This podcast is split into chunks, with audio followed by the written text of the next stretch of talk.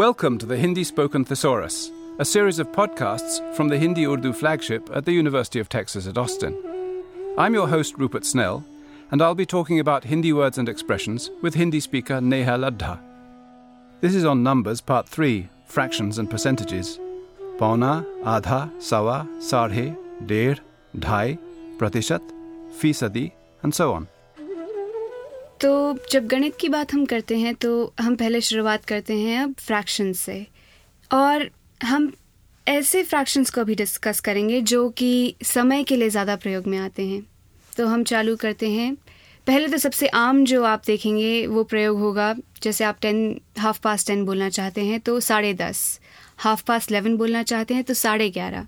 मगर आप देखेंगे कि उसके बाद जब आप हाफ़ पास्ट वन बोलना चाहते हैं तो आप साढ़े एक नहीं बोलते, डेढ़ बज गए हैं, ऐसा बोलते हैं कि आज हम डेढ़ बजे मिलेंगे।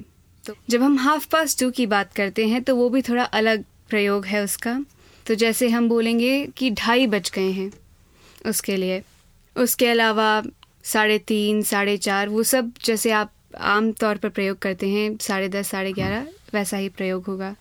और जब हम क्वार्टर पास्ट समथिंग की बात करना चाहते हैं, जैसे क्वार्टर पास्ट ट्वेल्व तो हम बोलेंगे सवा बारह क्वार्टर पास्ट वन सवा एक क्वार्टर पास्ट टू सवा दो। ऐसे ही हम जब बोलना चाहते हैं फिफ्टीन मिनट्स टू समथिंग तो हम बोलेंगे पौने पौने बारह या फिर पौने ग्यारह या फिर पौने दस, इस तरह का इस्तेमाल होगा। तो ये समय की बात हो गई। अब हम जब मेजरमेंट्स की बात करते हैं तो उसमें और भी कई फ्रैक्शंस आ जाते हैं। जैसे कि एक चौथाई विच इज़ वन फोर्थ एक तिहाई विच इज़ वन थर्ड आधा विच इज़ वन हाफ़ और पौना which is three over four three fourth और इसके अलावा हम ढाई का भी इस्तेमाल करते हैं which is two and half तो जैसे कि हम आधा का इस्तेमाल करते हैं किसी वाक्य में, कि मुझे आधा ग्लास पानी दे दीजिए। या फिर मुझे आधा किलो आटा ख़रीदना है? ऐसे ही हम मैं बोल सकती हूँ कि मुझे ढाई किलो आटा ख़रीदना है या फिर मुझे ढाई ग्लास पानी चाहिए। यदि आपको इतनी प्यास लग रही हो तो। जैसे पौना विच इज़ थ्री फोर्थ इसका इस्तेमाल भी इसी प्रकार होगा कि मुझे पौना किलो आटा चाहिए या फिर मुझे पौना ग्लास पानी चाहिए। ये भी बोल सकते हैं आप। जब हम एक तिहाई एक चौथाई को देखते हैं तो जैसे हम बोल सकते हैं कि भारत में करीबन एक तिहाई लोग गरीबी में जीते हैं या फिर हो सकता है एक चौथाई जीते हों तो आप एक चौथाई बोल सकते हैं। इस तरह का प्रयोग होगा इन सब फ्रैक्शंस का। इसके बाद एक शब्द है प्रतिशत। प्रतिशत इस्तेमाल होता है परसेंटेज के लिए। तो अक्सर आप जब देखते हैं कि कुछ सर्वेज होते हैं उसके बाद जो जो संख्याएँ सामने आती है या फिर जो आंकड़े सामने आते हैं उनमें आप देखते हैं जैसे कि भारत में करीबन 25 प्रतिशत लोग लखपति हैं हम्म। या फिर ये आ, असली फैक्ट नहीं है मगर मैं ऐसे ही कुछ बना रही हूँ हाँ। या फिर आप बोल सकते हैं पिछले कुछ सालों में प्रदूषण में 50 प्रतिशत की वृद्धि हुई है प्रतिशत के अलावा हिंदी में एक और शब्द है जो कि परसेंटेज के लिए इस्तेमाल होता है वो है फ़ीसदी जैसे कि पचास फ़ीसदी लोग आजकल व्यायाम करने में विश्वास रखते हैं, या फिर बाघों की जनसंख्या करीबन पंद्रह फ़ीसदी कम हुई है पिछले कुछ सालों में। तो फ़ीसदी और प्रतिशत दोनों ही समान शब्द हैं, जिनका इस्तेमाल एक दूसरे के स्थान पर होता है। हालाँकि प्रतिशत थोड़ा ज़्यादा औपचारिक लगता है और फ़ीसदी थोड़ा कम औपचारिक। तो आप जब अपनी बोली बोल रही हैं तो किसका इस्तेमाल करेंगी? मैं दोनों शब्द का इस्तेमाल करती हूँ। जब भी कोई ये परिस्थिति पर निर्भर करता है शायद प्रतिशत फ़ीसदी मैं दोनों का इस्तेमाल करती हूँ हम्म। आम भाषा में। तो दोनों बहुत चलते हैं। हाँ बिल्कुल। और कोई शब्द है जिसको हमें सीखना चाहिए गणित शास्त्र के अंदर? हाँ दशमलव which refers to decimal point तो आप इस शब्द का जो प्रयोग है अक्सर जब तापमान की बात होती है तब सुनेंगे। तो जैसे कि आज का तापमान तीस दशमलव दो डिग्री सेल्सियस है thirty point two degree Celsius. तो तापमान में इसका अक्सर आप इस्तेमाल देखेंगे फॉर डेसिमल पॉइंट अगर हम आ, किसी चीज़ को काउंट करना चाहते हैं तो गिनना क्रिया का इस्तेमाल करेंगे ना? गिनना टू काउंट हाँ। गिनना या फिर गिनती करना। हम्म। जैसे कि एक अध्यापक अक्सर अपने छात्रों को एक लाइन में खड़ा कर कर गिनती करता है कि कितने छात्र हैं या फिर गिनता है कि कितने छात्र हैं। दोनों चलते हैं। हाँ। दोनों में कोई फ़र्क है?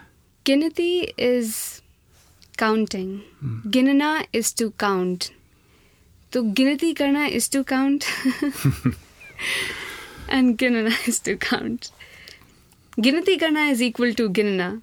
लेकिन जब जो उदाहरण आपने दिया था उसमें शायद अध्यापक को मालूम है कि क्लास में मान लीजिए बीस विद्यार्थी होने चाहिए। हाँ। तो इसी आशा से गिनती कर रहे हैं कि पूरे बीस लोग वहाँ खड़े हों। बिल्कुल। ऐसी बात है। हाँ। हालाँकि अगर मैं कहता हूँ कि मैं गाड़ियों को गिनूँगा मुझे पहले से मालूम नहीं है कि गाड़ियाँ कितनी हैं मैं गिनना हाँ। चाहता हूँ। हाँ बिल्कुल। जैसे कि अक्सर बोलते हैं कि एक से दस तक की गिनती करो। Which is count from one to ten हिसाब शब्द का इस्तेमाल कैसे किया जाता है हिंदी में?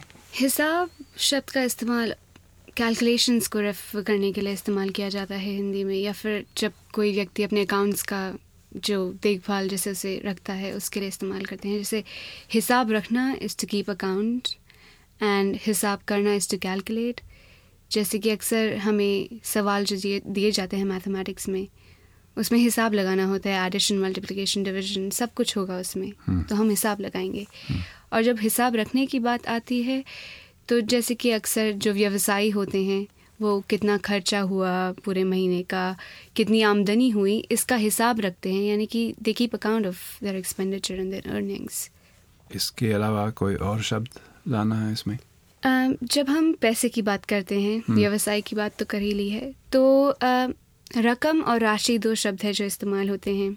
रकम शब्द अमाउंट ऑफ़ मनी के लिए इस्तेमाल होता है। तो जैसे कि आप देखेंगे कि मैंने बैंक में डेढ़ लाख की रकम जमा करवा दी है या फिर राम ने अपनी पढ़ाई के लिए तीन लाख की रकम का उधार लिया है। और जब हम राशि शब्द को देखते हैं तो वो भी अमाउंट के लिए ही इस्तेमाल होती है मगर थोड़ी औपचारिक परिस्थितियों में इसका इस्तेमाल होता है।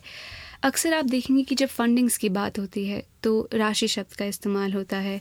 तो जैसे कि सरकार ने बाढ़ से ग्रस्त क्षेत्रों में एक करोड़ की सहायता राशि देने का फैसला किया है तो सहायता राशि आप देखेंगे कि फंडिंग की बात आई है। वरना आप जो आम परिस्थिति है जैसे कि मैंने पूरी बकाया राशि बैंक में जमा करवा दी है तो ऐसे आम परिस्थितियों में भी इसका इस्तेमाल होता है ठीक है राशि और रकम हाँ बहुत बहुत शुक्रिया The Hindi Spoken Thesaurus is produced by the Texas Language Technology Center, working with the Hindi Urdu flagship team. You can download PDFs of glossaries for these podcasts from the Hindi Urdu flagship website.